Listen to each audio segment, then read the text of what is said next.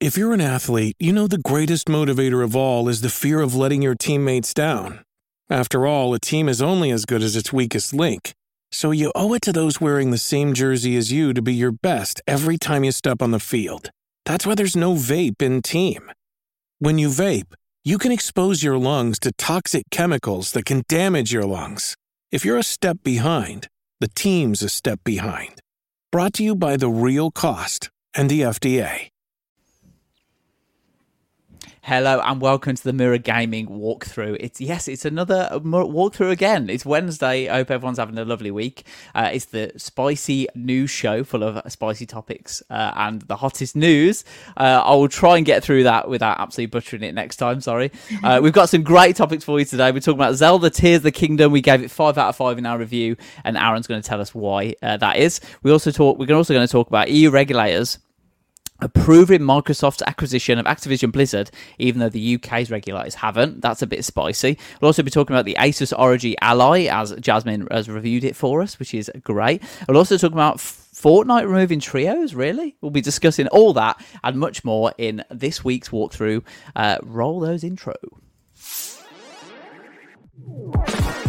Everyone thinks he or she is the best football expert on the planet. Just playing for pride now and my prize gone. We're very passionate people here. Oh, well, hello. We're ready to come for the W, yeah? You, these girls will smoke you, man. Yeah.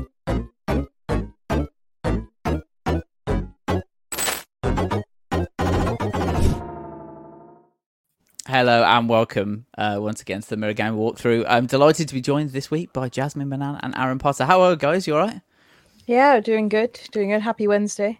Yeah, and to you. Ha- Happy Wednesday, or when I was young, it was known as Orange Wednesdays because it was two for one at the cinema. Oh. So happy Orange Wednesday with the Panther plan. With the Panther plan. Oh yes. Oh, was it? I wasn't actually. Yeah. I wasn't ever with Orange. I'll hold my hands up. Oh, okay. Oh. Nor am I with Wa- Wasted that. Yeah. wasted that reference then. Um, but yeah, uh, we're live, aren't we? I, I, uh, yeah, should have should have done a better job of the intro. Sorry, guys, uh, but we are live. So, right, it's uh, a lot of pressure no, that comes from hosting yeah, a podcast, man. I know. Can't that, do it so... again but that's the site behind the curtain, right? If you mess up, it's it. live. Everyone gets to see it. So, uh, but yeah, we've got some really, really good topics to talk about today. But let's start with the biggest topic of all, which is that Zelda, The Legend of Zelda: Tears of the Kingdom, is out. Uh, we obviously spoke about it a little bit on last week's show, but the review embargo hadn't dropped, and we couldn't talk about really who was reviewing it for us because it was all it was all a bit cloak and dagger. But uh, Aaron Potter did review it for us. Uh, Aaron's on the show today to discuss it. Um, uh, and the news has dropped today that the game has sold 10 million copies worldwide in three days, making it the fast sell- fastest selling game in the history of the long running franchise, which is like incredible. Um, Aaron did our review for us, as I said last week, gave it 5 out of 5. I'm just going to read a short excerpt from his review, but it's live on the mirror.co.uk forward slash gaming website. You can have a read of that there. Uh, and it's also on the Mirror Gaming YouTube channel as well. Uh, but he, he talks about uh, Zelda Tears of the Kingdom completely won me over by the time I reached that first dungeon. And there's sure to be a moment like that for all players, be it in the sky, within Hyrule itself, or elsewhere. Ooh, bit of intrigue there. Um, obviously we played it on stream as well last thursday i played half an hour and then we played a, a couple of hours on friday uh, as well um, but aaron let's start with you you reviewed the game for us you spent the most time with it out of anyone on the team maybe anyone in the world at this point um, maybe not by I won't point. go that far. Definitely not. yeah. definitely not. uh, but yeah, just give, give us your initial impressions from your review and, and what you thought of the game. Well, First of all, I just want to ask the, the people that are watching, were my acting skills good last week? Hello, Nathan. You're right, mate. Hello. Um, yeah, good. because obviously we, we, did have to have a little preview discussion where uh, uh, where I was actually playing the full game, and it, it, broke my heart to lie to you guys, but I did it for your own benefit. Hopefully, you're right there now, exploring the game, enjoying it uh, as much as I did. Yeah, as Nathan said, I gave it a five out of five, and I was kind of shocked because not to lift the the curtain uh, too much, but I, I you know, Nathan uh, put me on the review, which I was more than happy to do.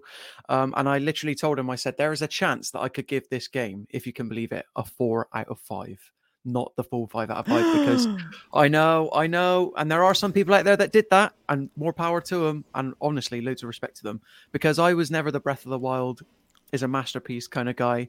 So to to to pick up the sequel, like I said, six years in the making, we've been poring over it for so long, and to finally dig into all those surprises and see that just what Nintendo had been doing all that time, rather than sort of giving us a new Hyrule, which wouldn't really make sense uh, to to explore and navigate.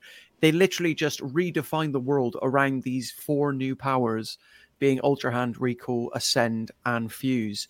And now that I know that, and anyone who's read my review or watched the video um, will know, like it's kind of crazy how late they left it to reveal those powers. It, I think it was like one or two months before that me and Nathan sat down on this here YouTube channel and watched Aonuma give that ten minute gameplay presentation where he oh, and literally my first reaction is live on the on the channel now is, oh, I'm not sure about this.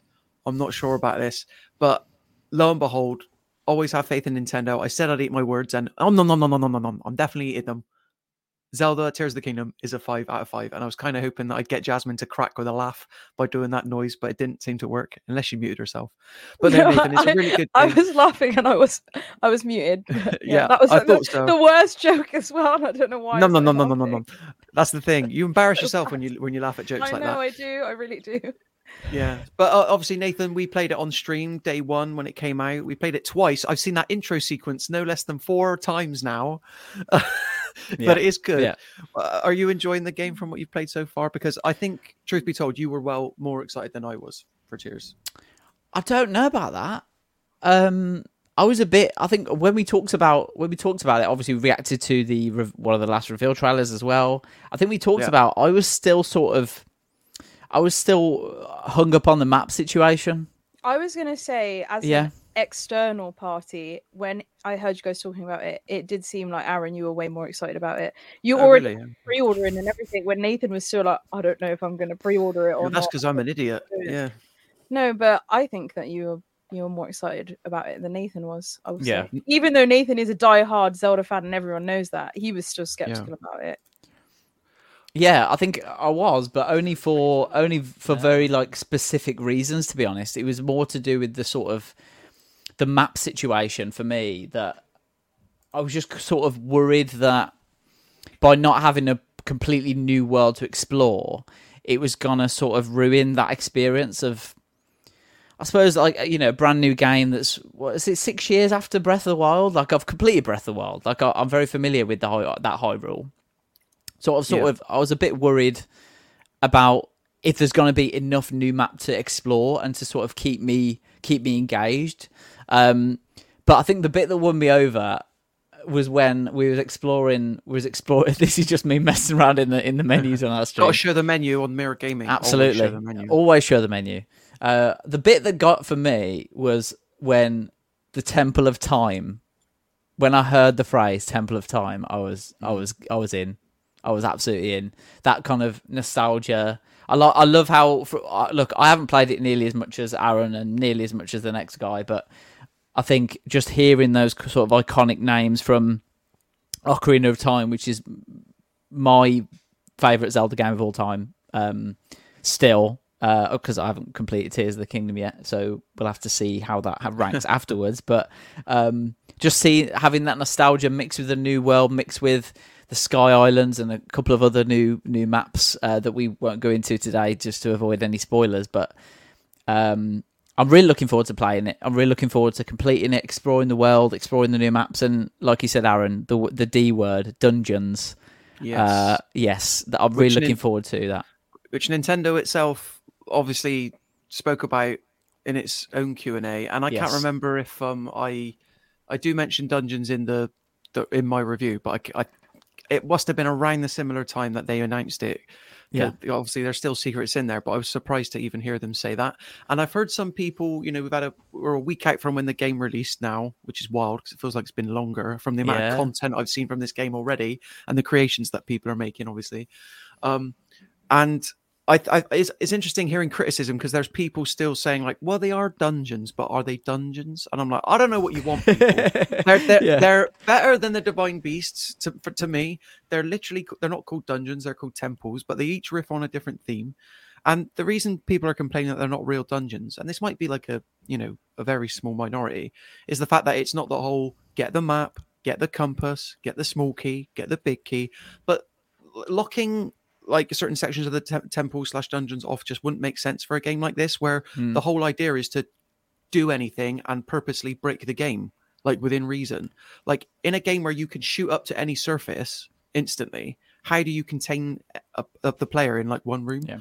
Not to go off on like too much of a, ta- a tangent, but um, you know, I just think it's interesting that Nintendo have dropped one of the best sequels ever made, and people are still finding fault in it. Yeah, yeah, I think I think something that I really I'm really interested to talk to you about, Aaron, is when we watch the reaction to some of the new powers, um, particularly uh, Fuse, the Fuse power. You were sort of like, it's cool, but is it Zelda? Like, do I do I want that in a Zelda game? Like, you you were very sort of like on the fence about it. Like, even even stronger than that, maybe maybe maybe a little bit against. Like, oh, I'm not sure if that needs it. Um, have you have you been won over by by that? When you say fuse, do you mean fuse or ultra hand? Can I, are you talking about like vehicles and stuff? Yeah. Do I mean Ultra Hand? I think you mean ultra hand, but yeah, I that's you, it's very confusing. confusing. The fuse 100%. and yeah, yeah, Ultra Hand. It seems it seems like it should be like the same power, but I think Yeah. was it Jasmine? You were you were talking on, on our like day one stream, and you were asking if I could like at, or if Nathan could attach like ten sticks together, Yeah. like just yeah. keep on fusing, fusing, fusing, fusing. They don't let you go that far.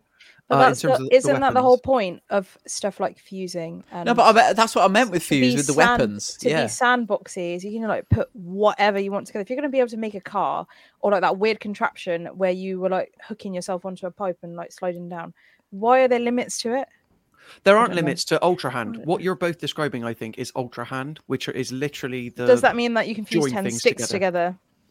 Does that mean I can join What- ten sticks together? this this is the confusing thing. So fuse only relates to weapons, and ultra hand is So everything else in the world. So I can't make a really long stick and use it as a weapon to hit someone No. from really far away. You can only attach So one there are thing limits. for one weapon. What I'm hearing, what I'm hearing. What you're that hearing there are is there are limits. But before we get off on another tangent, because this is what Jasmine does, like Nathan, in, in, it's uh, if we're talking ultra hand, it, it has won me round because it's not like it's not what the game's about. It's there, and Yeah. Nintendo have like taken extra special care to make sure that it works, and is so creative and so complex, and you can literally connect anything, anything that's not a Yeah. weapon together. yeah, But um, it's not the whole point of the game, which was my fear. I thought it was going to be like make your own fun and off you go. I'm like, well, I don't want to make my own fun, but it turns out that the controls are so simple. And I agree with what JD in the chat is saying. I, I believe he said that the controls with Ultra Hand are a bit finicky. Like for the first four or five hours or so, it was very finicky, just spinning them around on the X and Y axis to get them to stick how you want to. Um, and that was that was my fear, and I mentioned that in the review as well. But after you know you get into the rhythm of it and you find the groove, and really the sky's the limit. Yeah. Literally in this game. Yeah. nice, very nice.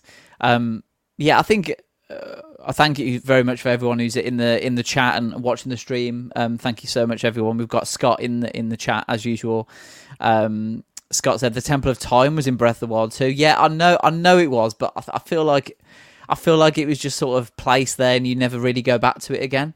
Um, but yeah, I, d- I just felt like it was a little little bit different in uh, in Tears of the Kingdom. It was more of a it was a grander spectacle. Aaron, I don't know if you'd agree with that. It was more of a, a grander spectacle this time Well, I- around. I'll I'll level with you, Nathan. I don't think like I like I said, Breath of the Wild. I didn't love love. Well, did I love it? I liked it. I I put in like my 40, 50 hours and then I bounced. And 40, 50 hours is like a decent chunk of time. But yeah, I don't think I ever came across the Temple of Time at all in Breath of the Wild. I couldn't tell you where it is. wasn't it so- on the gr- the start bit. The What, the initial, Plateau? the- yeah, the very first like church, wasn't that? I don't. See, see, Scott, it? this is what we're talking about. If Aaron put 50 hours into the game and he can't remember it, was it in it at all? It's like, you know, But that's the worrying thing. of Even well, worrying. But Tears of the Kingdom, like God knows how many hours I've put into it now. yeah. But you know, there's still so much. Again, relating to certain things that we probably shouldn't talk about, even though it's out there now, and people did mention it in their reviews, which I was quite shocked to see. But um, it's sort of like people are going to be playing this for Yeah. upwards of 500 hours and still discovering new stuff. Yeah, absolutely. I think that's the thing about Zelda games, isn't it? There's just so much to explore, so much to do, and I've seen so many people, especially on social media, say like, "I completed this specific shrine Mm. in a way that I wasn't supposed to complete it." Because uh, yeah. you can literally do things that weren't sort of meant. You can tell that the developers have put a lot of work into making the game sort of uh, giving you the creative abilities throughout the game that you, you can create anything like we said before um, and that's what something that we showed in on the stream uh, to get to a certain place. Um, I won't. I'll, I'll, probably skip skip through it as one of you guys are talking, so I'm not. I'm not. Um, I'm not. You know, interrupting the stream. But there was one bit where I was meant to go to like a a higher bit, and there was obviously a, the right path, but instead I stuck like four logs together and just climbed up it to get to get to where I needed. Yeah, fe- yeah. That felt like oh, I shouldn't have been able to do that. But then you also think, oh, was that meant to happen? But I think they just let they've just let the player base be as creative as possible and to get around these new challenges. And that's something that's that's really exciting as well. If if you had those sort of moments, Aaron, where you're like, oh, I'm not sure, like was this the right way, but I've done it anyway. But like I've done it in a bit oh, of a oh, weird way. Absolutely, and for for boring like press reasons that I won't get into. Basically, after I've reviewed the game, I've started a new save on my Nintendo Switch, which is quite nice because I'm doing is literally what you described. Like I'm doing a couple of the same shrines again in similar areas, and in a lot of cases, I'm completing them totally differently from how mm. I did the first time, either because I can't remember or I just want to sort of like, oh, I didn't give that a go. Um, and it's funny, like it encourages the experimentation like that. And I've seen a, an image. I sent an image to my friend. I don't know if it's possible to get it up here, but it's basically it's a it's the Tears of the Kingdom cover, and instead of the Legend of Zelda Tears of the Kingdom, it's they've somebody's retitled the game. I did not know you could do that. Like, and it's like yeah. that is the name of the game, or it's what it should yeah. be, because you're constantly surprising yourself. Yeah. And like we, I think it was live on stream, which the news article broke that somebody had uh, completed the game in like just over an hour and a half, like one hour thirty four minutes, and I bet that's reduced now. Um, obviously that's not how you're meant to play the game, but it just says yeah. a lot about you can play this for an hour or you can play it for 500 hours until you yeah. get bored. Absolutely. Yeah. So th- this is the bit I found the bit on stream where I couldn't. I think probably because that time is limited. Uh, I felt like it was going to be a really long sort of way to get up to the top, and I couldn't climb it. So I just I just built I built my very own sort of climbing frame little thing. Uh, and Nathan, this is what yeah. I did on my second playthrough as well. Oh, like was yours, it just because it's the Nathan Bliss strategy? There yeah. you go. You're welcome. You're welcome. That's right, mate. Thank you very much. Um, so yeah, I use the uh, the Ultra Hand ability. I can see Jasmine like watching this and like, what is this? Does this look so, fun, Jasmine? Are you uh, you digging no, this? No. Well, I think Jasmine's been far too quiet. Like me and I, obviously me and you, Nathan, are positive. Go on. You guys are talking, talking, and I am kind of biting my tongue because there's so much I want to say about Zelda that I don't know that I should say why to not? the general public in case I get attacked. But I will say it anyway. And you guys have to promise me that you'll keep me safe in case I get flocked. But promise. I I just I just don't get it. I really don't get it. Like I watched you guys stream it for hours. I read so many reviews. I just it's just not it's not working for me. Something's not working for me. It's not clicking. It's not. It doesn't seem fun. I don't get. It's not it, your. It's not your thing. I'm yeah, and I want it to be my thing so badly because I want to. I feel like I'm missing out on something, but I'm just not getting it. I'm did really you, not understanding. Did you play Breath of the Wild, Jasmine? Did you give it a no, go? No, I didn't. No. I think I tried Ocarina of Time. Um, totally different game, but yeah, 3DS remake, and that for me. I think I spoke about this on stream before, but I spent a really long time in the starting village trying to find the starting sword and I couldn't find it. And I got really frustrated and I finally found it and I was like, yeah, okay, I found it now. It's been like three hours. I found it. I'm gonna put a pin in this, come back to it. Never went back to it. So I don't know if it's just like because I'm not I don't have the patience to sit and solve puzzles. But I don't know. Something about this game just is not clicking with me. It's just it seems so boring. I'm so sorry to say. Watching you guys stream it, I was actually just like, this doesn't look fun. And you guys were so excited about it, and I was like, I want to understand why, but my brain just isn't. It's not. It's not working for me. Well, I've it got good really news. Boring. I've got good news for you, Jasmine, because mm-hmm. I'm a sucker, like I said, and I fully bought into this game to the extent that I bought the collector's edition. Oh no! Oh, here we go. Here, no. here we Look go. at this. Hang so on, let, I do. Let me put it in full get screen. Get him on full screen. Yeah, there, there we go. go. So I do, in fact, have two boxed copies of the game now. If you wanted to borrow one and give it a go, oh, that's so nice. Kind. Look at that. That's, That's what nice. I'm doing. And I honestly think like oh, just totally not my microphone. I honestly think if you play the um the opening Great Sky Temple section and then it's not for you, then you'll know it's not for you. I don't know if Mhm. you'd agree with that, Nathan, but you, by that Yeah. point you kind of get Yeah. a sense of what the game wants you to do. Yeah, I think I don't know if it's uh I'm not sure if it's like a generational thing because I don't I don't know if anyone knows this, but me and Aaron are quite a bit older than Jasmine. I know we don't look it; we, we look quite Yeah. fresh faced. Yeah, We that's, look that's younger, totally not a anything. run, that's Um, totally not a running joke on the on the podcast that people bring up whenever anything is spoken about. But uh, maybe maybe because me and Aaron have grown up with Zelda games, we've grown up with the N64, we've grown up with Nintendo consoles, we've grown up with the Ocarina of Time, the Skyward Sword. The yeah, I grew up with Mask. Nintendo consoles, but I never played Zelda on them. Mm, I was going to say, let me blow your mind, Nathan. My Hmm. first home Nintendo console, obviously, I had a Game Boy, everybody Yeah. did, and then a Game Boy Advance SP, was the Nintendo Wii. So I didn't grow up with like Ocarina of Time. I don't 64. have that. Mm. 64, yeah, I never had one, but I've obviously I've since gone back and played Ocarina of Time and loved it.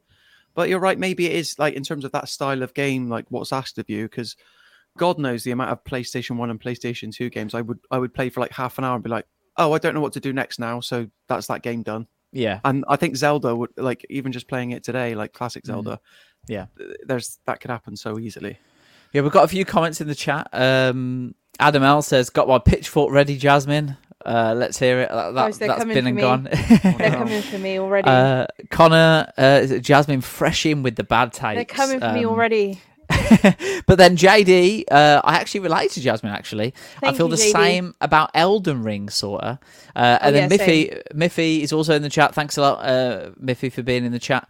Uh, he says, "I like. I feel like for people who aren't familiar with Zelda, it doesn't look that impressive, but like I want to be part of the Zelda gang." That's but what I'm I saying. fear I'm on- so it'll never be. glad. I'm so glad Miffy said this. That's what I'm saying. I feel like because Zelda is such a big release, right? Yeah. People people are saying that this is going to be the game of the decade, even though we are less than three years in. People are Mm. saying that this is going to be the game. I just feel like I've really missed out.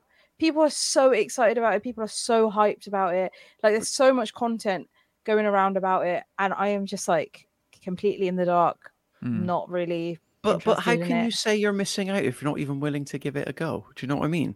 Like I understand. Like I, I'm not an Elden Ring guy. It's I'm not a Souls like guy at all. to Give it a go. It's just I have I've watched you guys play it and it doesn't seem interesting to me. And typically when I'm watching someone stream a game, that is an indicator to me whether I'm not going to be interested in it. Because that's what I've done in the past is that I've watched people play games before I've bought them. And I've watched you guys play it for hours because that whole stream you guys did, I watched the whole thing. And Yeah. at no point did I think, and that was from the beginning as well. And at no point did I think, yeah, yeah, I want to do Mm. that. I want to No. put four logs together and climb up a mountain. Do you know what I mean? Like it just No. Didn't. Oh man, I, I, I hear ultimate you. Open Yeah. world fantasy. See that mountain? You can climb there. You can go there. I do Incredible. kind of like open open world games. I really like Valheim, and I like the building in there, and it's kind of similar. You can just build Mm. stuff like that, but it's like there's no story there. You can just go and do whatever. There's no like you have to go and save this princess and because you fell down a big hole or whatever. Like I don't know. Something's Yeah. just not clicking for me. saying that, I felt the same with Elden Ring, Jasmine. I watched so many Elden Ring streams, different from different content creators, and I was just like, "Nah, this this just isn't for me." That sort of Souls-like experience.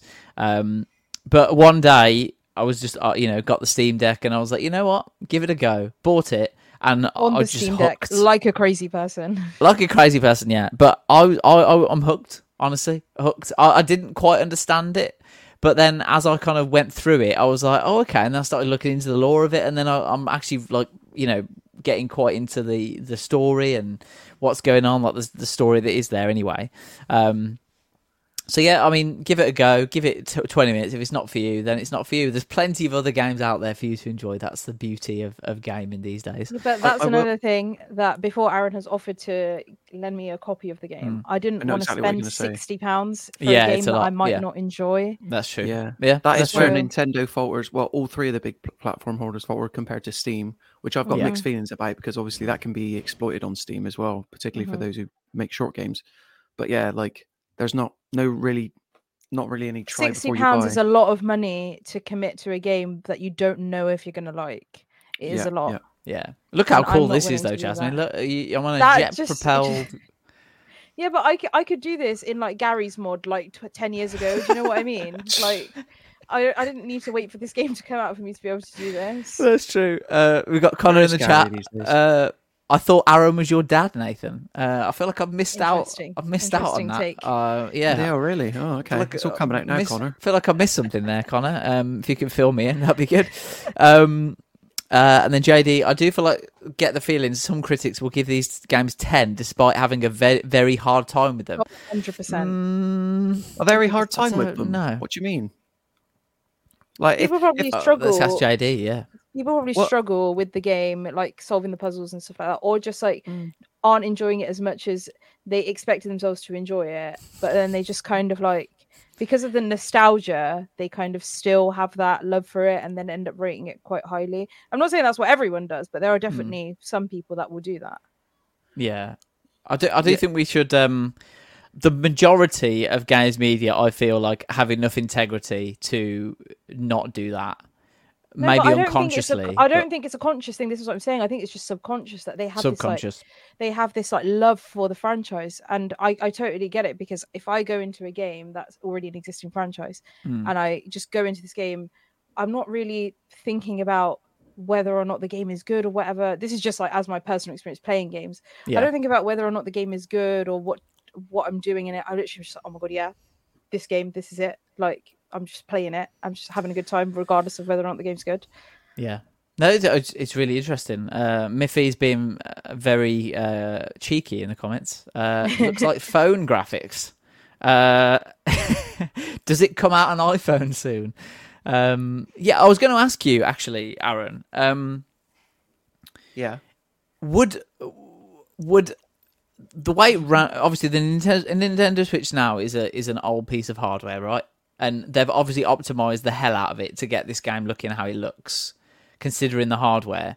But do you feel like do you feel like it would have been better on if it was graphically better, or do you think it just doesn't really add any? The the type of game it is, it doesn't really need need that. I think Nintendo is it, it's kind of a stroke of genius setting it in the same Hyrule because it does hmm. mean that the majority of the legwork, like that first game, Breath of the Wild, was crafted so much around that hardware, the Nintendo Switch. I know it came out for the Wii U as well, and there's stuff in this game that Aonuma is on record as saying that they couldn't have done on the Wii U. So there are some improvements there, but I think that's more like memory related as opposed to strict graphics, fidelity, or visuals. Um, because I put it in my review like this game is on par with Breath of the Wild. There's me showing off my macaroni cheese, by the way. That was good. I don't care what Jasmine says. Um, macaroni cheese for the win. looks bad Um, um, so like I did, but your question is like, would this be improved if it looked better? And for That's me, my I've point. never, Yeah. I've never really been a graphics guy, but I tell you what, I am becoming is this is an FPS guy.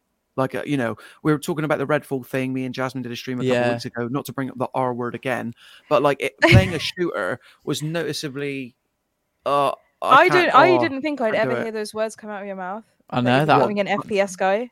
That shocked me. I feel like I, know. need to step back a minute. because I just primarily a feel console like- player. yeah. I just feel like you always play games where FPS isn't particularly important, Mm. right? Like, Well, it depends on the type of game. Like Zelda, 30 FPS. and I'm fine. having Yeah. a whale of a time. yeah, it's fine. Yeah. What FPS you running on Paladins these days, Aaron? Um, well, I play that on Switch as well, so I'm probably playing like sub 15 FPS if I'm honest. Oh. But I still get those kills, Nathan. Don't worry about that. That reminds me, actually, I've got to transfer my save, otherwise I'll lose all my. Uh, Oh yeah, Jeez. It's going away, isn't it? Unfortunately, Paladins. know, Paladin support on Switch is going, not Paladins. Don't worry, it's still sticking Oh. around.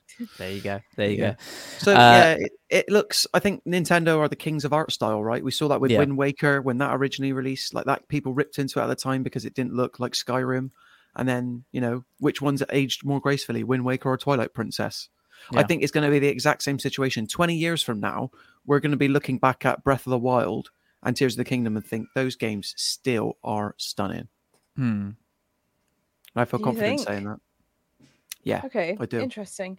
I mean, I, I don't know whether or not to agree or disagree with you. Like, I just find that a, a- an interesting opinion. But I think that what it definitely comes down to is like you're saying, it's like art style. It's the way that they've Yeah. stylized the games because they're working with some pretty old hardware now. Nintendo for the Nintendo Switch to release a game that looks this good.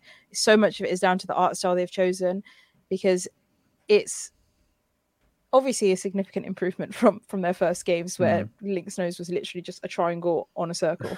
yeah, for sure. Yeah. But it's not as is it's never going to be as stunning as as some of the games that you get out now on like PC and and Xbox Yeah. and PS5 and stuff. But it's just what the way that they've done it. Yeah, what I will What- say though I'm as well a, is I'm what what graphics objective- person. what we're forgetting as well is this. Obviously, we had to connect um, the console to a monitor to be able to stream this, right? Um, Yeah. And the, most people are going to play this game on a handheld device, the Nintendo Switch, which has a smaller screen. And if it's on a smaller screen, the graphical fidelity uh, matters so much less than if it's on a big screen. Yeah. On a Nintendo Switch, it look it looks amazing. Like even on, like an OLED, for example, it looks great. And I'm it sort no. of doesn't matter. It sort of doesn't matter about how good the graphics are compared to like a Warzone 2 or a Fortnite, whatever, because you're, it's looking at it on such a small screen that like you, your eyes just wouldn't be able to tell the difference anyway at that on that resolution sort of thing. Um, so maybe we're not. I mean, blowing it up like this, as you can see, and but there is a bit of screen tearing as well. But that's from my um, that's from my capture card, not from the game itself. Um, I, I- So- I, pla I played and reviewed Star Wars Jedi Survivor recently on PS5 in performance mode, and there's no way you'd catch me playing that game at 30 FPS now. So I played that performance, and I still think it looked pretty good. But there's no Hmm. doubt in my mind that in 10 years we're going to look back at Star Wars Jedi Survivor and be like, ah, the graphics were good at the time, and then we're going to look at this and be like, oh yeah, it's still got a lot of personality and charm. Because like the the game I always go back to is GTA 4. Like at the time, I was like, Yeah. oh wow, that game looks incredible. And you look go back to it now, and it's like a brown, foggy mess. yeah, I think yeah. so much of this this charm just comes from Oh, like, Jasmine, I can't. I'm about to log off this stream saying charm in inverted quotes. I can't. I, I I didn't do fear for the kids of today, I? Nathan. Oh I don't think know. did. We'll have to Rewind the rewind it after. I I think it comes. I think it just comes from nostalgia. It comes from people's love for the game, and that's why I feel like I'm missing out as well because I want to look back in ten years and be like, wow, this game has so much charm. But instead, I'm going to look back and be like, oh god, what is this? Because I don't have any attachment to the game. You know what I mean? Yeah. Well, I don't Well, have I any mean, attachment to Wind Waker in particular because I didn't own a GameCube, but I still look at that and I'm like, whew. Yeah, but you've got an attachment to the franchise. Not necessarily. My first Zelda game was Twilight Princess, and then I went back. But Mm. anyway, I, t- I take your point, and I just want to say in the chat, And then I went Rayman back, but I've got love. no attachment to the franchise. Sorry. What? Uh, what I mean is that I wasn't like a four or five year old kid opening like the Ocarina of Time at Christmas. I, I Like me, I didn't yeah. say I didn't say that you have history with it. I'm saying that you you like the franchise. It's not about history. that's you like like the franchise. You went out of the way and you played. Oh, all Aaron, these you games. like You're gonna have an burgers, attachment. so you're going to like every burger out there, aren't you? No, I'm not. I You get some. that's the same I almost thing. said a bad word then. Yeah, I don't think well, Breath look, Breath of the Wild is nearly seven years old. It's almost ten years old now.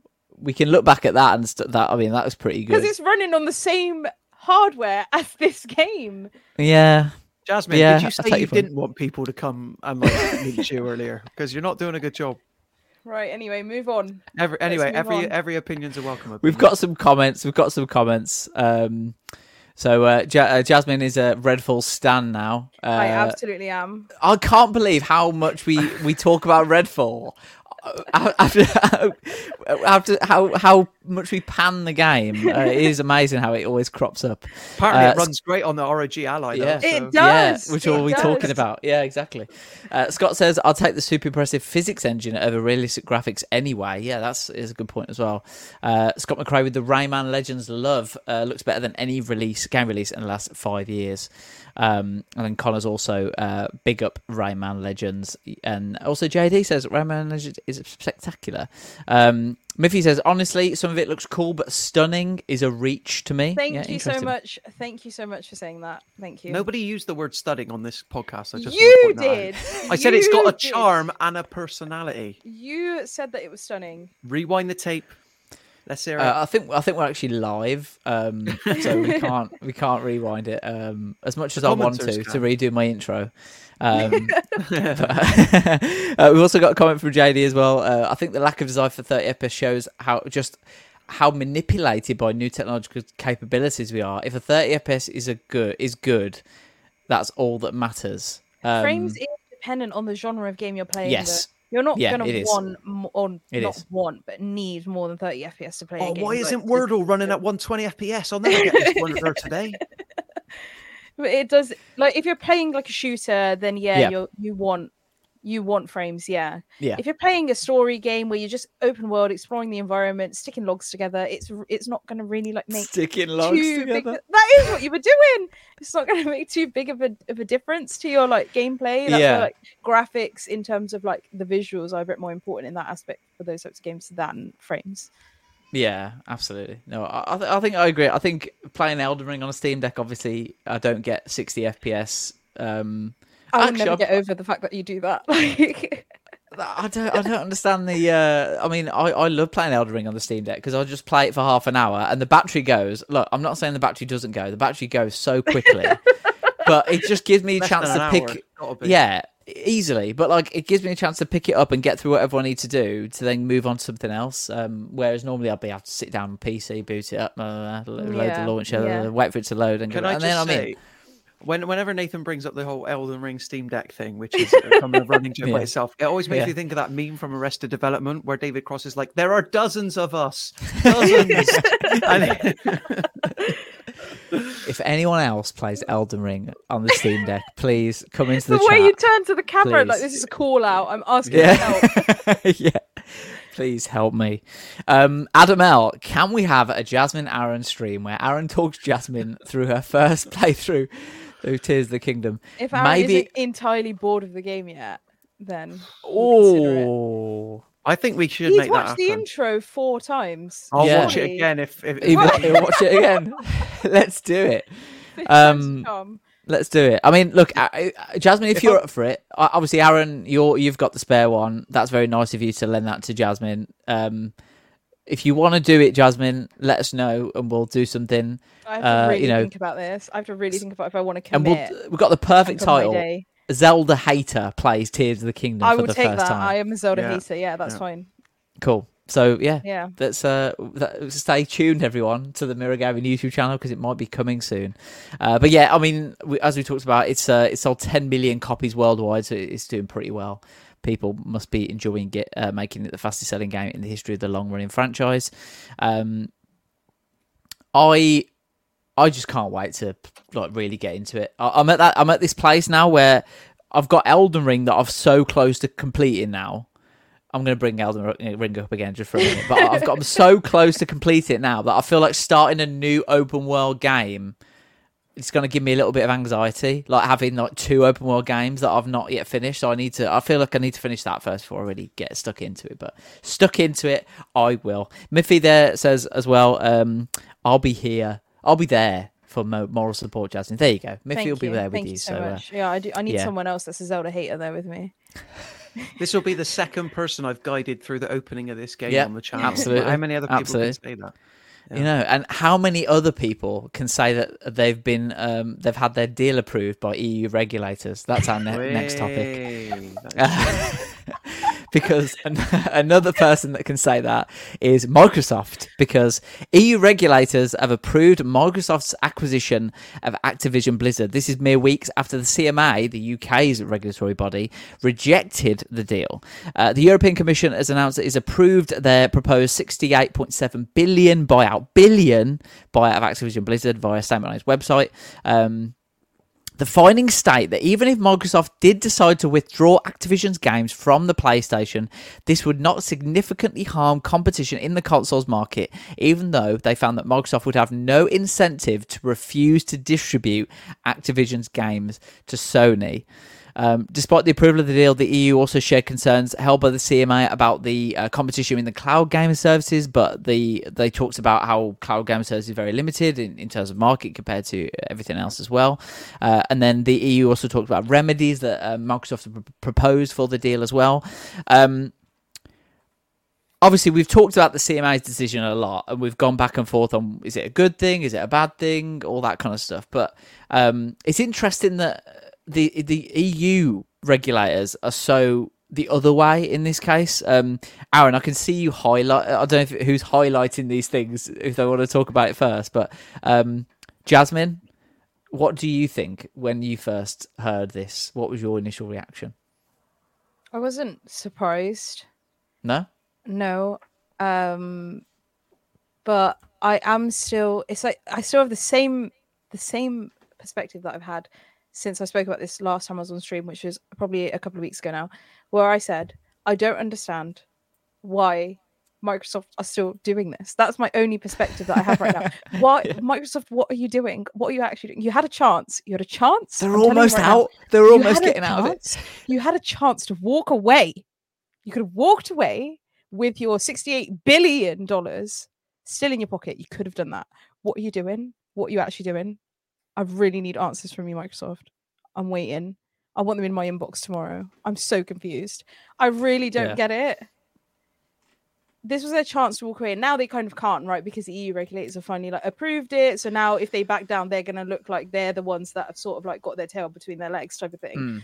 So now they can't. Now they have to go through with it. And I think this is the worst thing that they are doing right now. Like I just think it's it's, it's ridiculous. But that's it's just the same opinion that I've had. I've always had. and Yeah. I think we'll always have.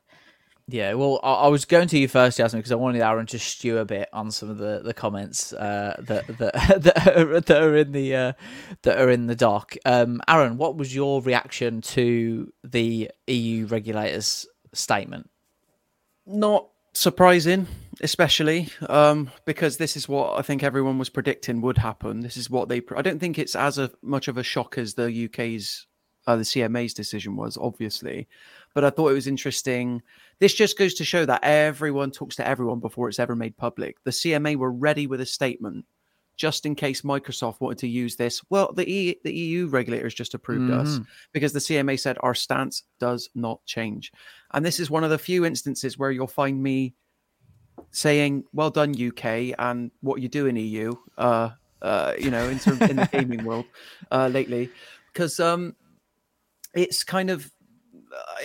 But then uh, I don't know how deeply you want to get into it because they uh, As deep as you anno- want, Aaron. As deep as you Okay, want. okay. the annoying thing is, is that I'm happy the UK has denied, has blocked Microsoft's, you know, attempted acquisition of Activision, but it, it is annoying because they've done it on what I admit are stupid grounds with this whole cloud gaming thing, because uh, I I sort of tend to agree with Microsoft that like the market doesn't really exist yet, and I refuse to believe that the CMA is so forward thinking that it's but maybe i'm not giving them enough credit. Maybe they have got experts in this technology side. I'm sure they've got the resources to do that to sort of forward think enough and predict because that is what you should expect these regulatory government bodies to do. And we're seeing that sort of thing with like ai now. Like all these tech companies they're implementing you know uses of ai before the government is quick enough to move and regulate on it and potentially you know save loads of jobs. But that's a different conversation entirely. The only thing i need to know from the the EU regulators' uh, verdict. Obviously, they approved it. Is this one line here? Even though they find that Microsoft quote, and I think you already read this, Nathan, would have no incentive to refuse to distribute Activision's games to Sony. Well, if they've got no incentive to refuse distribution of Activision games to Sony, why did they already do it with Bethesda's games? And like, this is the thing that continues to baffle me, like because the the EU, they're right. They're like, why on earth would Microsoft leave that money on the table that potential PlayStation uh, owners would pay for the Call of Duty, the Call of Duty money, right? But Microsoft has already proven it doesn't care, and it's already set a precedent for removing games out of the pockets of specifically the PlayStation audience. Don't care what weird cloud service platforms it wants to bring these games to or continue bringing these games to. So I don't think. Uh, hopefully that stance isn't surprising to people. It is kind of like, uh, you know, insane that. And I think like people, because it's funny, because as soon as the UK verdict came through, people were like, "Oh, that's it, the deal's off now. The deal's off." But then the EU regulators are like, "We approve the deal." I'm like the deal's back on. The deal's back on. Yeah. When the truth But is this that is what like- I said. This is what I said is that it's if Microsoft want to do something, they will do it. It doesn't matter who says no. It doesn't matter who stands in their way. They've got enough power, enough money, enough influence, enough lobbyists in the world to do whatever it is that they want to do. It does not matter. But it's funny, like, because you said at the beginning of this conversation, you don't know why Microsoft just doesn't take back its 68.7 million and go home. When the truth Billion. that- Billion. billion, Billion. Sorry, don't let me forget with a B. Billion. There's a, to use a journalistic term, there's a kill fee embedded where if they do step away, they've lost three billion. which in the grand scheme of things, I can't Three believe I'm actually saying three this. billion is isn't nothing a lot of money. compared to the rest of the money that they're now paying. Of course. It's nothing, which is insane course, because three but- is an insane amount of money. But the, the point I was going to make is that where people flip flopping, the truth is that until Microsoft takes the FTC to court, or it's the other way around actually, until FTC, the FTC attempt to sue Microsoft in court, that is when the big decision will come. Because these are the big three regulators. It, no offense to people that live in countries like Chile and stuff like that. I don't know why you would take offense to this, but even though your regulatory body has approved this deal, for whatever reason, I'm not a lawyer. That doesn't carry carry enough sway to block the deal entirely. For some reason, it's the UK, EU, and US. I guess those are the three biggest Western markets, something like that. Um, so the truth is that they're basically one-one at the moment, and the only way it's it all comes down on the It's a American pipeline. tiebreaker now. It- It's the tie break. You know, maybe we should pop this into a football sim and, and work it out. Yeah. What, what goes on? Maybe Lewis, fire up. Lewis is in the chat. Let's get, let's get it on. Uh, let's get it on FIFA or EA Sports FC. Uh, simulate Maybe- it. Um, Yeah. Lewis is in the chat as well. Jasmine went proper brummy then. I, I, I feel like we missed that moment.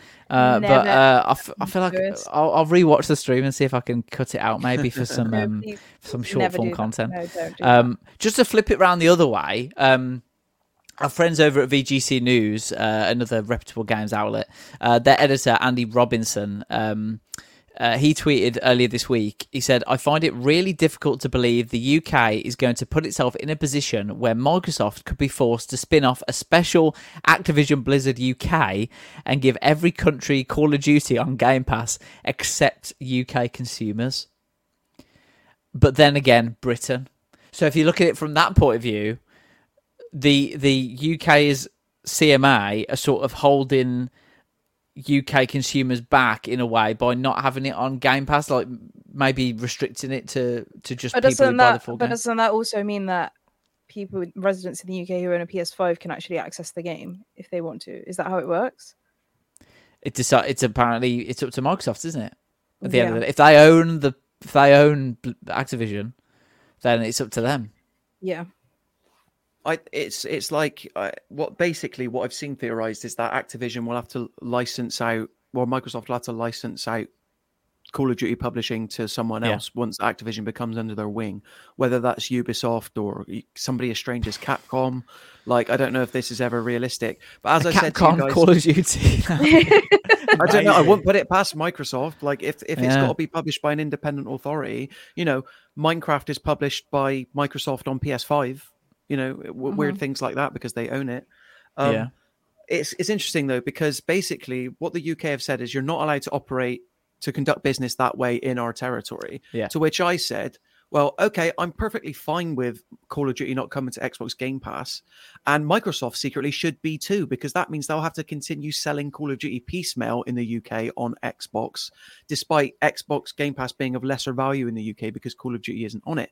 But at the Yeah. same time, to me, this will never happen, and I don't think the the CMA could uh, put this in place if they wanted to. If nothing is to change and that Call of Duty is to continue being distributed in the UK only, as it has always been, then I should still be able to play Call of Duty on my PlayStation console. And all the way around the world, should Xbox ever remove Call of Duty and make it a console exclusive, it'll be gone. This is never going to happen. And what is more likely to happen is that they just stop publishing, you know, on both Xbox and PlayStation in the UK Yeah, or whatever. yeah. But it's kind of like that's the point here is that it shouldn't, you know, I don't think they're going to want to give up the UK dollar to that extent. Yeah. And we're we're obviously waiting to hear the appeal. Um, Microsoft uh, and Activision are, are appealing um, the the deal with the with the C or the sorry the uh, decision the CMA's decision uh, for it not to go through. So we'll see. But um, yeah, I think we talked about the appeal process. Uh, Unless something was like, seriously wrong throughout the process, I don't think they've sort of got a leg to stand on. But we'll we'll see. Um, it's just really interesting how one regulator can be so for it, and then one regulator can be so against it, and you don't know as well. Like we talked about last week from Phil Spencer's point of view, right?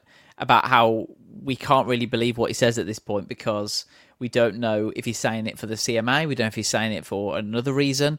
I feel like this sort of thing's happening for the regulators in that we don't really know the sort of politics at hand here and not underhand stuff that we don't know. That maybe that's kind of fallen into different bits and bobs as well. So, yeah, um, Connor said uh, the UK is so wild. Uh, watch them backtrack for absolutely no reason. Um, well, yeah, I mean that that could happen. Then some MP gets hired at Microsoft. yeah, um, Priti Patel at Microsoft or something. That'd be interesting. But the, the Um, CMA, they just had an opportunity to backtrack when the EU decision. Yeah, came yeah, They yeah, Doubled yeah. down on their decisions. Double Uh, down, yeah. Maybe, maybe it feeds into Jasmine's theory where you've got you know people at in the CMA going, Microsoft, the lobbying fee ain't high enough, mate. If you can afford sixty-eight point seven billion, then chuck a couple bill my way. Wow. I don't know. That's it, yeah. And three three billion. I mean, how many Redfalls can they could uh, Microsoft make with three billion? Do we think? Just the That's the fine thing. of not going through with it, like Yeah, yeah. I think most AAA games these days they tend to cost anywhere between 200 to 250 million, which is a, more more money than like a lot of Hollywood movies. Like that's like the Marvel end and of Yeah. like Pirates of the Caribbean they cost that much. So, but having said that, Zelda has just sold 10 million, so Nintendo instantly recouped its costs. You know, it, can pay dividends still. Yeah, absolutely. Uh, the CMA uh, did respond, as you said. Uh, they said Microsoft proposals accepted by the European Commission today would allow Microsoft to set the terms and conditions for this market for the next 10 years. They would replace a free, open, and competitive market with one subject to ongoing regulation of the games Microsoft sells. Um, so yeah, they, they went pretty hard on it. Um, they'll still need to convince the CMA um, because they said that they uh, they're entitled to take a different view, the European Commission, but the CMA stands by its decision. So we'll have to see what happens there. Um, I mean, just one It final thing on this. Sorry, I Yeah, just go on. wanted No, to say it is go ahead. interesting that the um the CMA immediately doubled down on their decision. Like within minutes, they had the statement prepared and everything. And Hmm. It is like Aaron was saying, like it means that you know everyone is talking behind the scenes. There's stuff that they're not going to release to the public yet or to the Yeah. press yet until they're completely ready and and the CMA know all of this stuff. But it is just like I don't know what I expected the CMA to do. I think I just didn't expect them to respond so quickly. Mm. You know, I thought they'd let it marinate, you know, for like 24 hours or something. You give it some time before they Yeah. double down on their decision to let people sort of like process what's happening or anything like that. But they didn't. They kind of just like straight away jumped in. I don't know about you guys, but like this is a rare instance where, and I won't keep going on about it, where I'm sort of like proud of the UK for having some integrity and like sort of trying to get ahead of this thing. Not to say that the EU regulatory body doesn't have, you know, backbone and stuff like that, but it's just like there has to like when's it going to stop? Like how big can a company get? Like Yeah. it's not going to aid competition; it's going to shrink it. So like, what is the benefit? Like. It's as simple as that, really. I don't understand it. It's just how much bigger does one company need to be? Microsoft. And it's not only that, but like Microsoft is doing a poor job within the industry it's trying to buy its way into. Yeah, We yeah. keep on saying it. Like it's not adding value. And people were like, oh, people are so short sighted. Like maybe, you know, not to generalize whatever, but you know, when the whole CMA thing got blocked, people were like, what? So no Diablo 4 on Game Pass then? No. You should, if you want to play Diablo 4, I mean, Blizzard have just given you three different beta attempts, so they've been more than fair in letting you taste that game. But it's mm-hmm. that assumption of like everything's just on Game Pass and we're all hamsters being fed just the drip of the water and the games keep coming and coming and coming. Like that's what I appreciate about Nintendo and PlayStation. When their games are released, it's an event.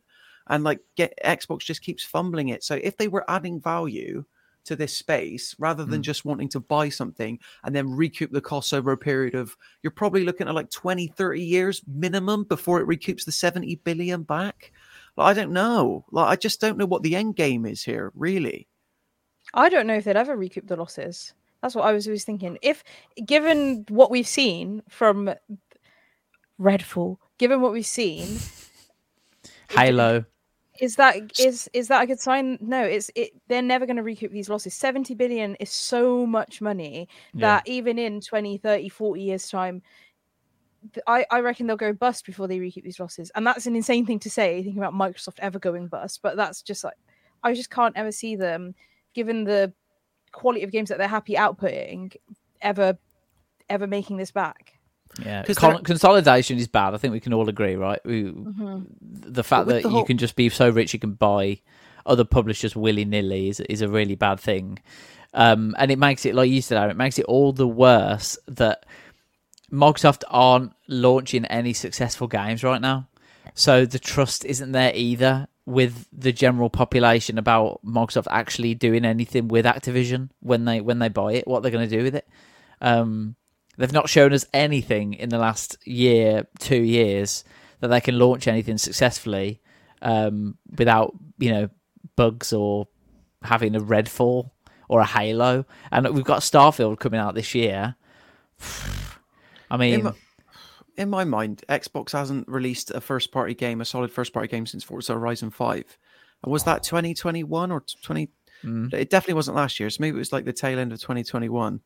And it's kind of like you can't do that when you've got uh, people have invested in your console. Yeah. And it's not like speaking to the to keep on the topic of the CMA, like the whole recouping the investment thing. I agree with like what you guys are saying, and Jasmine especially. Like they'll never recoup their investment.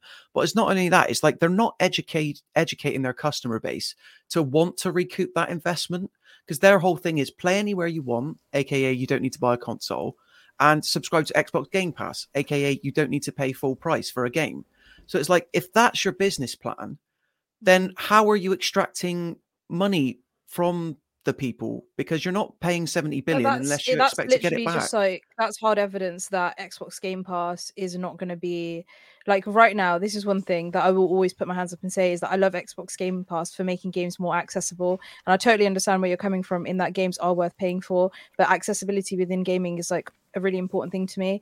So Yeah. I I think that making games like really affordable is great but it's that's not their intention. That's never their intention. It's Mm. never going to be their intention. That's not why they've made xbox game pass. Xbox game pass isn't there to make gaming more accessible. It isn't there to allow people who are on a lower income to be able to play games with their friends still have access to all of these great titles still. The point is is it's exactly the netflix effect. Is to get people hooked while it's on a lower price price make people reliant on it and then hike it up to such a point that people won't be able to unsubscribe from it because they've become so used to just having games on game pass that even if it is sort of like 25 30 40 quid a month people will just think oh yeah i'd still rather pay 40 quid a month than pay 60 60 pounds for every new release that comes out each month or whatever it is. And and like aaron has been saying for the past few streams right now we are in such a good time in terms of like AAA games coming out this year. They've been amazing coming out this year, and even though all of them aren't on Game Pass, that's obviously their end goal is to get all of them on Game Pass,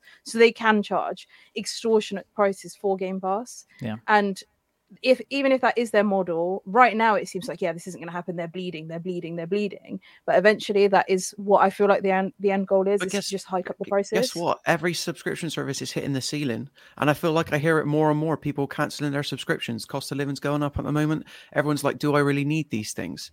And if we're just keeping it within the Xbox, like, so you subscribe to Xbox Game Pass, Jasmine. I do. Mhm. Nathan, do you subscribe to Game Pass? Yeah. Yeah. When was the last time any of us finished a game on Xbox Game Pass? Never. That's not what it's for. It's just try a game, Yeah, don't like that, it. move on to the next Yeah. one. It's junk food. Yeah. It's what Netflix is. It's just move on to the next one. So, and then that feeds into the whole artistic debate of like, well, games, you know, people. I mean, ninety percent of players don't ever see the credits of a game anyway, and I feel like Xbox Game Pass exacerbates that. Mm. So, yeah, they could jack the price up to the point that is a price of a like. Eventually, it'll probably be seventy dollars per month because hey, Mhm. that's the price of twelve games a year, and yet you're still getting you know over ten times that because we offer about Mhm. one hundred and fifty. So, but I feel like Microsoft has been a bit too late. They're playing the long game, but people are becoming more and more savvy with their money. And uh, Xbox games aren't movies. Movies you can finish in an hour and a half. Games Yeah. can be anywhere between an hour to hundred hours, and it's just not thing. But on that bombshell, guys, I'm gonna have to love you and leave you. So feel free to disagree with everything I've said on the yeah, stream. I've been waiting for him. To, I've been waiting for him to leave so I can I can Yeah. te- say that he was wrong the entire Well, I time. know, I know Nathan's going to back me up on the Zelda chat, so I, I don't have to fear that. So apologies, I have to go, but have a great rest of your stream, guys, and I'll see you. Bye, Aaron. Thank you very much. Um, Bye bye. Goodbye. have a good evening. Thank you. So there's just two. Hello, Jasmine. How you doing? Well, thank God that guy's gone. Oh my God. Don't you talk so much. Uh, well- Should we just bash him for the next half an hour now that he's not here? no, no, that's not. We love Aaron. We love Aaron. Uh, we've got a couple of comments in the chat. Let's go through them. Um, Connor, um, I love this comment. Uh, Priti would ban all imported games. yeah, that's very true. That's very true. Uh, JD said, uh, "My guess is that Microsoft is too powerful to fail, so making nonsensical and ludicrous decisions shouldn't yeah, be that, surprising." that is what I was yeah. saying. It doesn't Yeah. matter what they want, they will get it because it's Microsoft, yeah, isn't it? yeah. yeah. Yeah, and I think Aaron is actually in the stream, Jasmine. So we better be careful Oh, no. what we say. He heard me. Haven't gone far. Hey now, yeah. Uh, Aaron, don't worry. We're moving on to our next topic. Uh, our next topic is the amazing. Well, I won't call it amazing. I'll let you go for it. Actually, um, it's the Asus ROG Ally. Um, Jasmine has been hands on with the device, um, reviewing it for us. Uh, we did a stream last week showing off some gameplay, um, which did amazing on YouTube. Thanks to everyone who, who watched that stream. Um, coming in at six hundred and ninety nine pounds, it really is a Steam Deck, to. We've spoken for weeks, haven't we, on the stream about how it's all about the price, where they're going to position this compared to the Steam Deck, and that price is so so aggressive. It's really great to see. Uh, it launches June thirteenth. Um, you won't be have to. Oh, there it is. There it is. Jasmine's showing it off. Um, yeah, well, I mean, just after having it for a couple of weeks, and um, you've been on trains, you've been on buses, you've been on mountains, you've been underground. Don't know about mountains. Uh, I have been underground, but I don't know about mountains. Uh, how have you How have you found like living with it uh, day to day? Um, before this, the handheld that I used the most often was the Nintendo Switch. And I feel like the Nintendo Switch and a handheld gaming PC are two like vastly different consoles. So it's really hard to compare in terms of handheld perspective um, because I haven't had a Steam Deck. I've used a Steam Deck, I've used your Steam Deck, and I found that it was just okay for me. It wasn't as comfortable as I would have liked it to have been because it was quite heavy and it's big for my hands. Very big. Um, yeah, it is big. However, with this, having a handheld, I feel like has made me really lazy because my gaming setup is in my bedroom. Right, my bed is is just there, as people know, because you can see it in the background of my streams. And somehow I have found it tiring to get up from my bed from there and walk here. What five steps? Five Yeah. steps here to turn my PC on and play games now that I have a handheld because it kind of feels like what is the point? And I have a I have a decent PC. I play games at high frame rates and stuff, and I still don't ever feel like, oh yeah, I unless I'm playing like a shooter, I don't feel like, oh yeah, I I want that extra performance boost. I'm gonna take those five steps so I can get that extra performance boost. That's how much I've loved using the Asus ROG Ally. I would rather sit, take the the frame cut because the frames and the performance on it are still so so good yeah. just so I can sit comfortably in bed, or you know, just lay on the sofa or game on the go. There's just so much more you can do with a handheld. And like you were saying, this is why I kind of stopped criticizing you a bit about playing Elden Ring on the Steam Deck after I got a handheld, because sometimes it is just about having that quick 15, 20 minutes, yeah. like just when you've got a short amount of time, you kind of want to play a game. And Yeah. 15, 20 minutes when you're gaming on a PC is like the time that it take for you to get the game open you know, Yeah. like launching the PC, waiting for everything to open, waiting for the game to open. What if there's an update? Updating, yeah. stuff. Like it's it kind of it feels like it takes about 15, 20 minutes just for you to kind of get in the zone.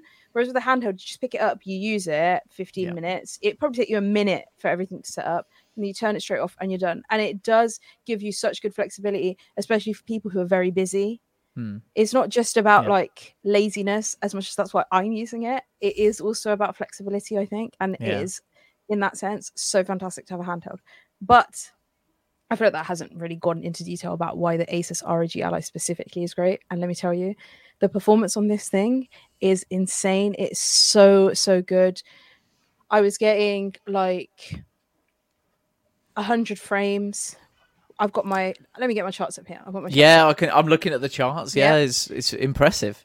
Yeah, at 1080p, I was getting 98 frames on Injustice 2, 97 frames on CSGO, 66 frames in Call of Duty Modern Warfare 2, 62 frames in Valorant, and 30 frames in Cyberpunk because it was capped due to optimization issues. Right. Okay. So, can you imagine if that wasn't capped? Can you Mm. imagine at 1080p on a handheld on this thing, this, and you're getting above 30 frames once optimization is sorted, you're getting above 30 frames on Cyberpunk, which couldn't even run on like the Xbox Series X correctly at launch. yeah. And now you can play it on this at above 30 frames per second, 1080p. Yeah. How insane is that? Yeah, it's it, it's it's like imagine like five even five years ago we we didn't have the Steam Deck, we had the Switch, right? That was the the handheld console to get. Mm-hmm. Like having games, the word playable. Mm-hmm. Like compared with these games, like you just wouldn't think they'd be playable on devices like. But the fact that they're like not just playable, but they're like a good experience. Like to Yeah. have like and it's just it's it's mind blowing to me. And obviously, uh, you know, I've talked before about you know Steam Deck and playing Elden Ring on it and stuff. But Yeah. like genuinely, like it's so great to see uh like competitors to this because we're only going to see like we're only going to Yeah. see movement in the space. Asus. Yep.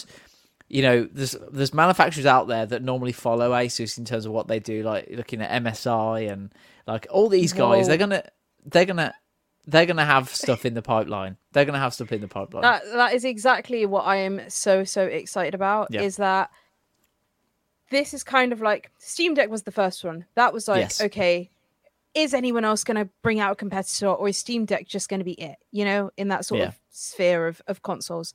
Yeah. And it was years, and people were like, Yeah. nothing's coming, nothing's coming. Yeah, yeah. what's what's happening? Uh, uh, is Steam Deck just the handheld gaming PC, and there's nothing else? Then this came out. Then the Logitech Cloud came out. The Logitech G Cloud came out. yeah.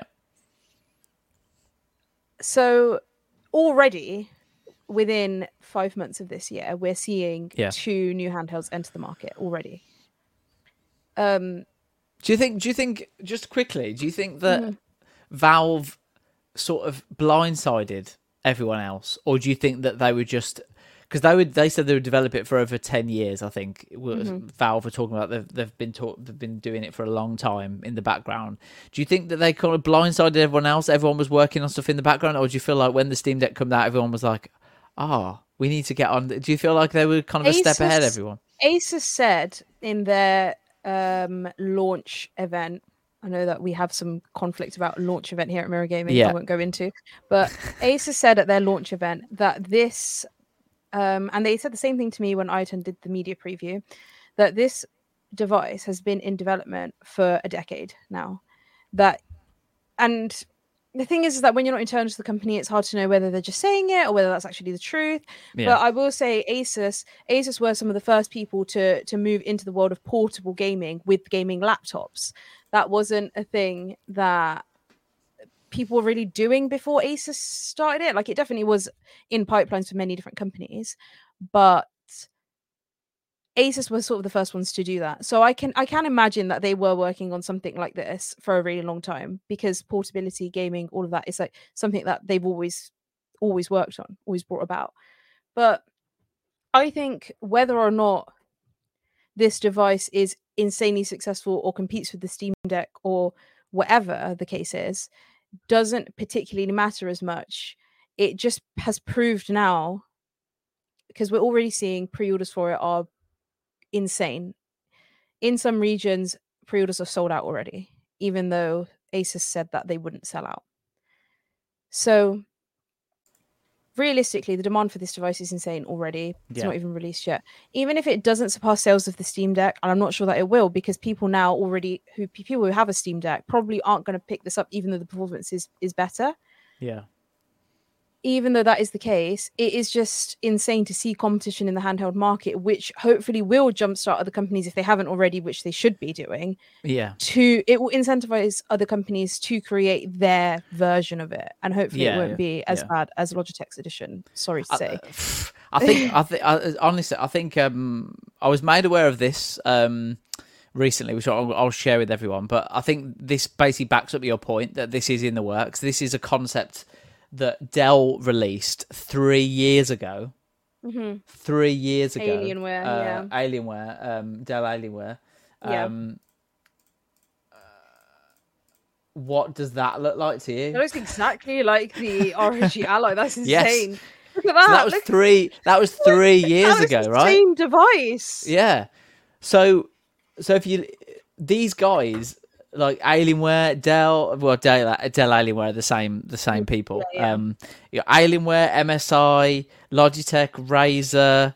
Um, help me out with hardware hardware companies that can make it. Uh, Corsair, Corsair, Nvidia, Nvidia will come out with their own thing. Microsoft potentially. Like you Mhm. know, all these companies, I guarantee they've got stuff working in the background. But it does it does feel like Valve were the the first guys to sort of get something and be like, guys, we've done this. We need to get it out, sort of thing. But, But, the thing is with Valve, with the Steam Deck, is that on initial release, yeah, the Steam wasn't making money. yes, It was bleeding. because it was out. so aggressively priced. yeah, compared and to, yeah, Valve Valve were able to afford to do that yeah, because it was their sort of like only staple hardware product. Yeah. Right. Valve don't have other hardware products. They've got like controllers and uh, you know other bits like that, like stuff that's not particularly like staple. It doesn't Yeah. matter if you just have a controller or whatever.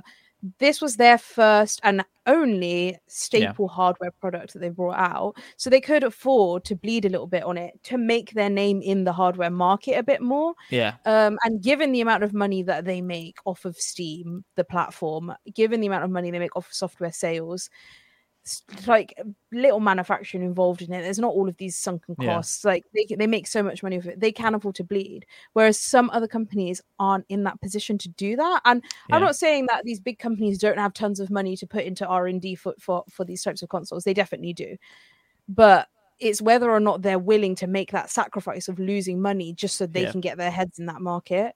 yeah. And they don't own Steam, like you said as well, which is the big the big thing because that's what because Steam is so heavily integrated into obviously it runs Steam OS, the Steam Deck, Mm-hmm. um, and uh, basically that encourages people to buy more games, which means more money for them. So they've got like a system in there integrated as well.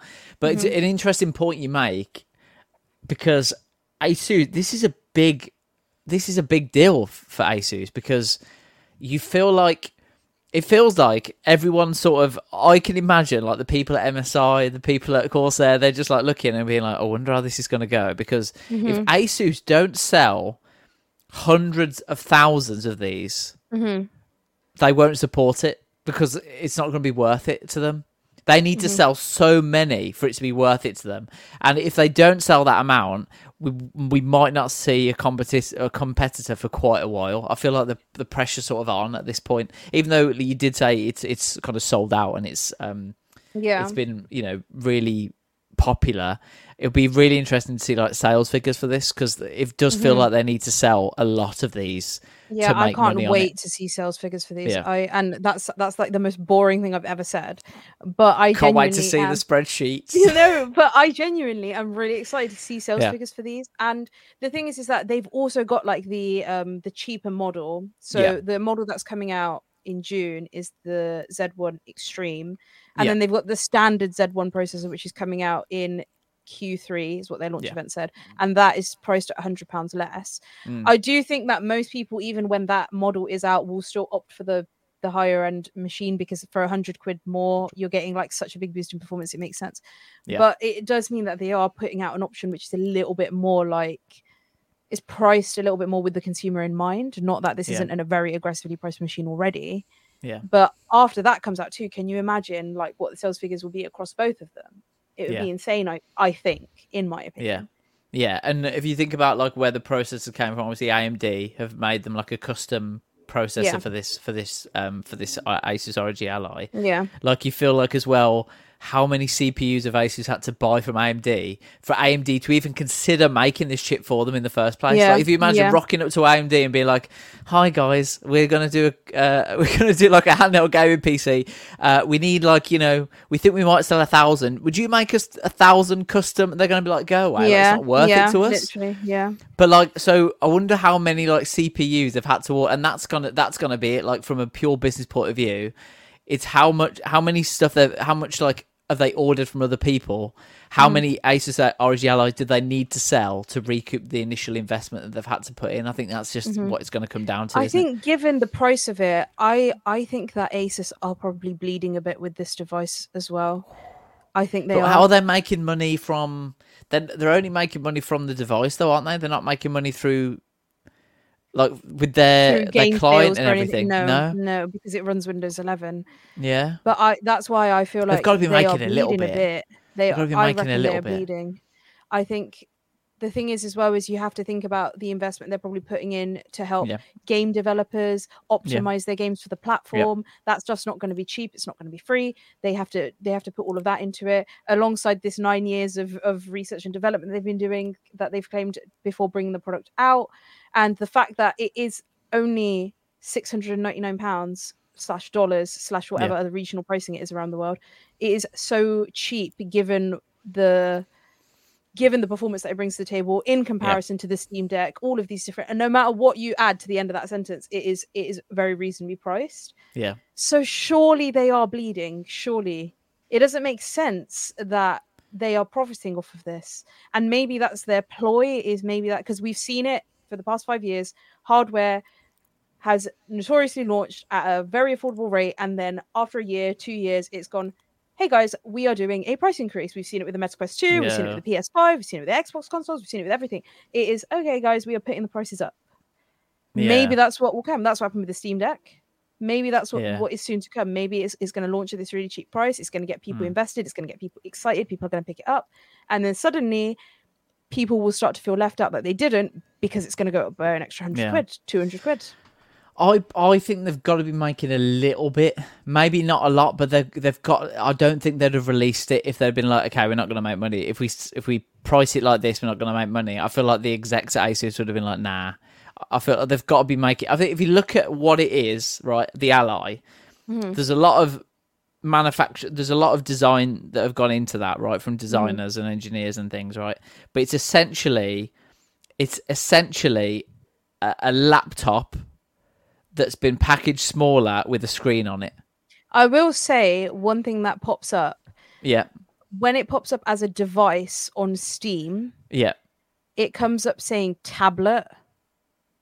right. Okay, so it's yeah, so it, it's sort of it's sort of a if you think of tablets and cheaper laptops, for example, Yeah, they're very similar. that sort of they? Yeah. price. Yeah. So Yeah. you in that price that price range, I feel like they're making.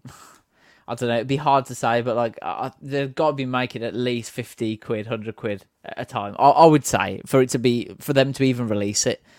Um, especially if you if they're making a loss and they've got to sell a certain amount, like if But they make the where- loss adds what up. I think is that they're also selling two different iterations of a dock, and they're also selling all of these accessories that you can pick up Yeah, to, yeah. to use with it. Yeah. That so the Steam Deck comes with a carrying case already. Yes. The Asus ROG Ally, you have to spend fifty quid to get yourself a carrying case. Maybe that's where they're making up the lost Maybe. profits off Maybe of right. carrying cases off of these Mm. docks. The dock, the dock that I've been using during my testing process comes with an inbuilt 4090 in it. That How much is that? Will, that dock will set you back two thousand one hundred pounds. Two thousand one hundred pounds or one thousand nine hundred ninety nine dollars. Two grand that dock will For a back. For a dock. And that's not a that's not a forty ninety desktop GPU in that, right? That's a, a laptop forty ninety one. laptop It's a forty ninety laptop GPU.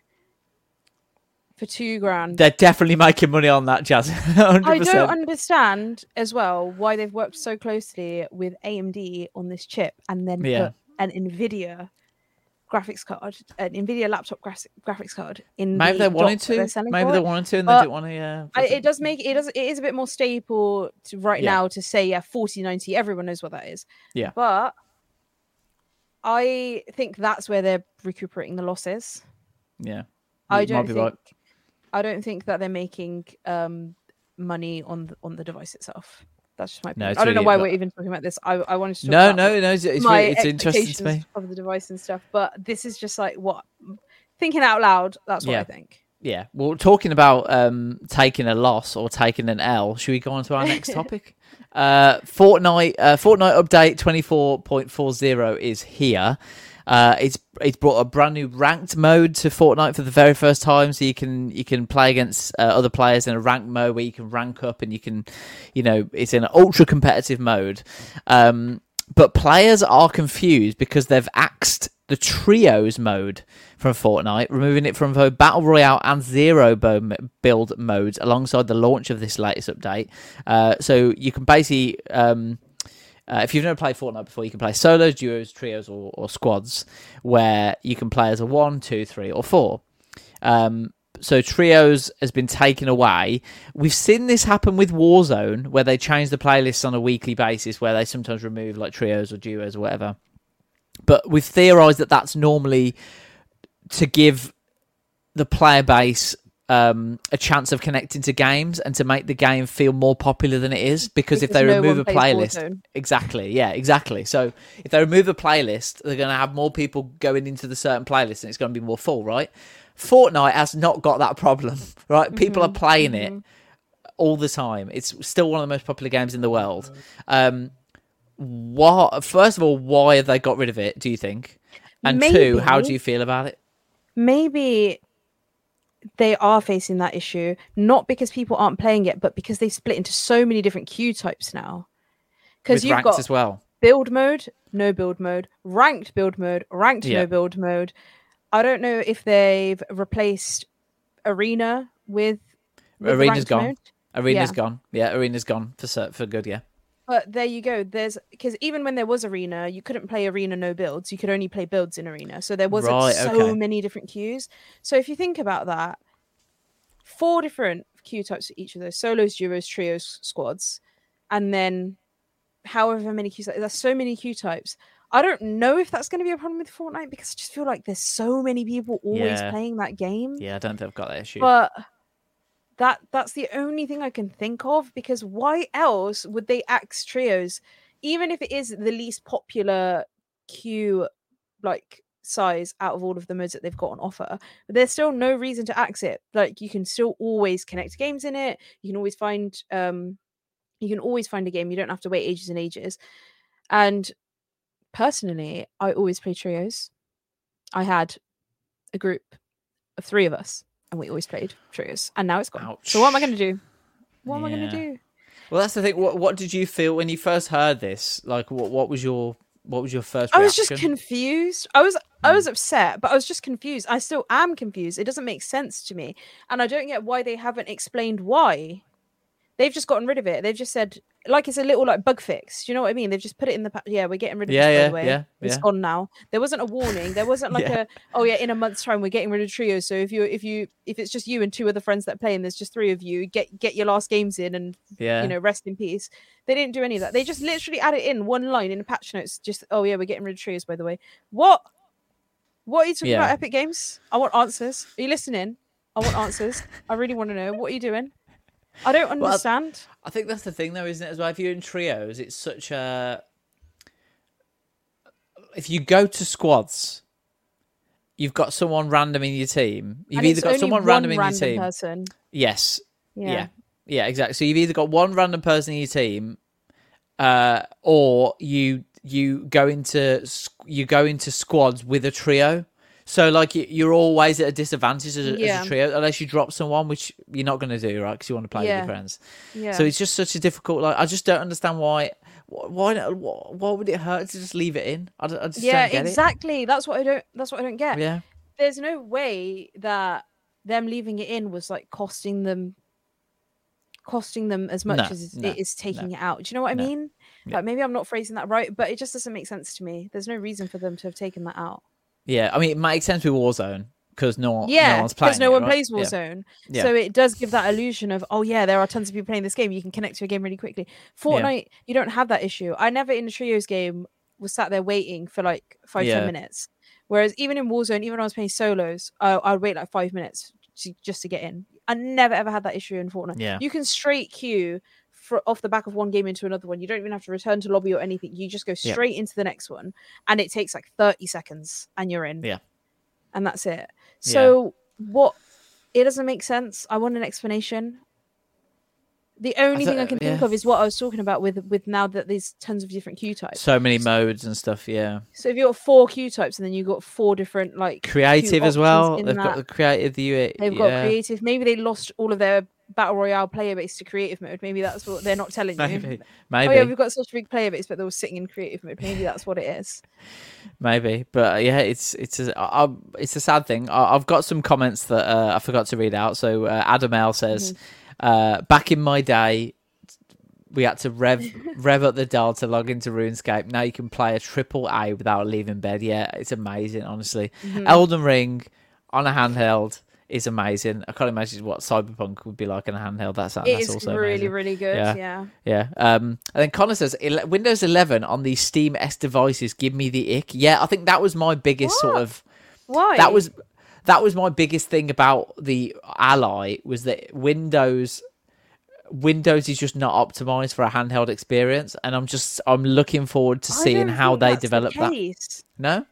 I, I, it's not all the way there for sure, but it, I wouldn't say it's not optimized. You can still use it relatively well, Hmm. and but this is the thing: is that when there are issues with software, you know that those are going to be fixed, Yeah. as opposed to issues with hardware. Like if they True. if it came out and it was just like overheating all the time and Mm. the buttons didn't work or something, then yeah. But you can tell that with software stuff, they can just bring out patches to optimize that further. But in my experience, I haven't found it very difficult to use. Mm. And have you plugged it into a like a TV and played it? Yes, On that, yeah, and what's the experience like? Yeah, it's okay. Um, when using it on a TV, I did have to plug a mouse into the dock to use Yeah. because that's where it kind of gets a bit like okay. But you can use gamepad mode to to scroll around your screen and stuff. So Yeah. if you've got a controller plugged in, you can do that. But Yeah. I just personally don't like that. Like it just takes a bit long using a joystick to Yeah. move your cursor around the screen. So I just plugged Yeah. a mouse in and had that on my coffee table. Cool. Which was weird, Yeah, but yeah. I, I hope that's. Uh, I know it wasn't a question, Connor, but I hope that's an- answered your thing about the, having an ick with the Windows 11 devices. Um, I just also wanted to touch while, while you're here, Jasmine. I wanted to touch Yeah. on the Overwatch 2 uh, issues. Uh, Activision Blizzard. I've been talking about them a lot. Uh, this podcast, but they've confirmed the original Overwatch 2 PVE mode has been cancelled in order to prioritize the live service game. Uh, so, uh, in a recent developer live stream, they they said that the story focused PVE mode has been scrapped uh, as there is no end in sight or defined end date with development. Um, yeah, what's your thoughts on that, Jasmine? The whole point of this podcast is just to make me really upset. I think is is it's been the running theme. We spoke about Zelda. Trying to do that. I don't like Zelda. We spoke about the Microsoft Activision deal. Don't Yeah. like that. Spoke about the Asus ROG Ally. I spoke about bleeding costs. Spoke about Fortnite Trio's gone. Now speaking about Overwatch. This this title of this podcast should have been Jasmine cries at the end, but with Overwatch, I am genuinely so confused again. T- today has been confusion. I've got a duck spinning around my head like I'm dizzy because I don't understand what is going on. You've got a loading a loading circle. No, literally, I don't get it. The whole point, the whole point of them swapping from Overwatch, okay, not the whole point, the biggest point of them swapping from Overwatch to Overwatch 2, moving from a paid game to a free to play game was so that they could release this paid story mode, this paid campaign on top of their live service Overwatch 2 game. They wanted to be able to release this as a paid addition to the game. People were so excited for it. That was the whole point of them moving to Overwatch 2. People like, yes, hero mode is what it was meant to be entitled, is meant to be coming now. And hero mode, the thing is with Overwatch, with a game like that, you don't get a lot of insight into the lore behind the, the characters in the game, despite how many voice lines they have, despite how many cinematics Blizzard make about it.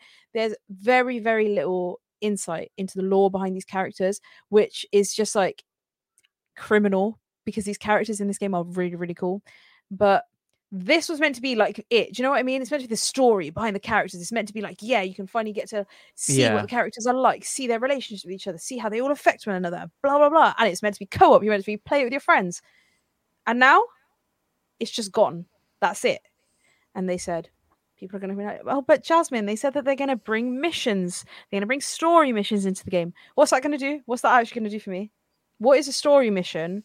Think about it, Nathan. You don't even play Overwatch 2, right? Here's, here's the comparison a story mission versus hero mode, Hmm. right? Just hearing the two names, do those sound even remotely like the same thing? No, Yeah, exactly. no, they don't. No, they don't. a mission in a game is nowhere near what a whole extra paid DLC campaign story mode is meant to be.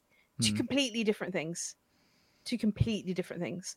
So the fact that they're even trying to smack us in the face with that and say, yeah, by the way, we're bringing out these missions. Some of them are going to be lore based and some of them aren't going to be lore based. Blah blah blah blah. Okay, if you're if you're going to push me over, you don't have to kick sand in my face after you've done it. You don't have to do that.